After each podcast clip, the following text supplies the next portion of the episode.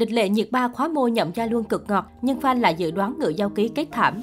Cận ngày lên sóng, những hình ảnh nhá hàng của dự án cổ trang ngựa giao ký liên tục thu hút sự chú ý của khán giả. Những tưởng đã thoát khỏi cơn bão cọ nhiệt rúng động vừa qua của Triệu Lộ Tư.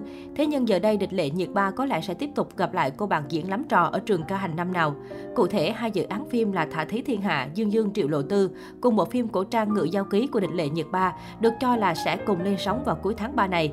Hiện tại ngựa giao ký được cho là sẽ lên sóng vào ngày 17 tháng 3, còn Thả Thí Thiên Hạ lên sóng vào ngày 28 tháng 3.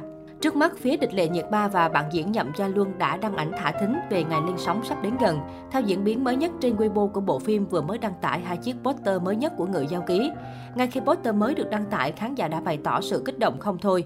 Đầu tiên, tấm poster của nhân vật nam chính thể hiện sự hạnh phúc khi Nhậm Gia Luân nở nụ cười trên môi, mặt hướng về phía trước cùng ánh mắt tràn đầy sự tin yêu, nhưng không hiểu lý do vì sao vẻ mặt của địch lệ nhiệt ba lại trông rất buồn, đôi mắt thấm nhuần sự cô đơn mệt mỏi và bờ vai thì trong tư thế ngoảnh lại phía sau cao như đang mong đợi một điều gì đó hư vô.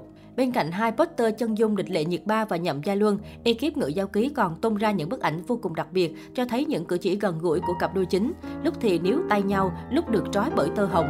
Thế nhưng hình ảnh gây chú ý nhất lại chính là nụ hôn môi nhẹ nhàng nhưng đầy ngọt ngào của địch lệ nhiệt ba và nhậm gia luân. Có thể thấy so với team Thả Thí Thiên Hạ, phía địch lệ nhiệt ba và nhậm gia luân đã có bước tiến triển đáng kể. Tuy ngự giao ký có nội dung khá ngược tâm nhưng khán giả vẫn đang mong ngóng, hy vọng sẽ được xem những cảnh thân mật hết cỡ của cặp đôi chính. Ngược lại đến hiện tại, Thả Thí Thiên Hạ vẫn đang yếu thế. Do rất hiếm khi nhá hàng poster, thậm chí phản ứng hóa học của Dương Dương Triệu Lộ Tư cũng không ổn. Ngự giao ký thuộc thể loại huyền huyễn ngược tâm, có chút cường thủ hào đoạt, được chuyển thể từ tiểu thuyết của Cửu Lộ Phi Hương. Hai diễn viên được Donny đóng giày cho bộ phim bom tấn mới này là Nhậm Gia Luân và Địch Lệ Nhiệt Ba. Đây cũng là lần đầu tiên cặp đôi này hợp tác với nhau. Chính vì vậy, có rất nhiều mọc phim đang chờ đón màn kết hợp thú vị này.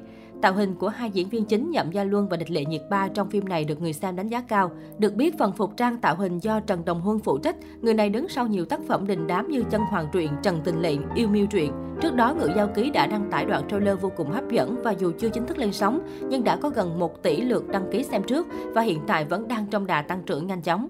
Đây được xem là con số đáng nể với một dự án phim truyền hình hoa ngữ. Ngự Giao Ký đã làm được điều mà rất nhiều ekip mong muốn có được. Vì vậy, đây là bộ phim hứa hẹn sẽ trở thành tác phẩm tiếp theo, nối tiếp sự thành công của thể loại phim cổ trang tiên hiệp huyền huyễn như Hương mật tự khói xương, tạo nên kỳ tích mới cho phim hoa ngữ trong năm nay. Ngự giao ký kể về câu chuyện tình yêu giữa giao nhân người cá Trường Ý và nữ ngự yêu sư, người có khả năng thuần phục yêu quái kỹ Văn Hòa. Trường Ý là giao nhân dưới biển sâu, chỉ vì cứu công chúa mà bị công chúa bắt lên bờ làm nô lệ. Công chúa giao cho ngự yêu cốc là nơi nữ chính làm việc, yêu cầu ngự yêu cốc phải thuần phục giao nhân, bắt giao nhân mở miệng nói, tách bỏ đuôi cá và phải phục tùng vô điều kiện. Trương Ý bị nhốt ở ngự yêu cốc ngày ngày bị tra tấn, dùng khổ hình khắc nghiệt. Khi bị giam trong cốc chịu đủ mọi khổ hình thì chỉ có duy nhất nữ chính Kỷ Văn Hòa thường xuyên đến chăm sóc bôi thuốc cho mình. Từ đó trong trái tim Trường Ý chỉ có một mình Kỷ Văn Hòa. Sau này khi biến cố xảy ra Trường Ý cũng vì muốn cứu Kỷ Văn Hòa mà chặt đi đuôi cá của mình để biến thành đôi chân của loài người.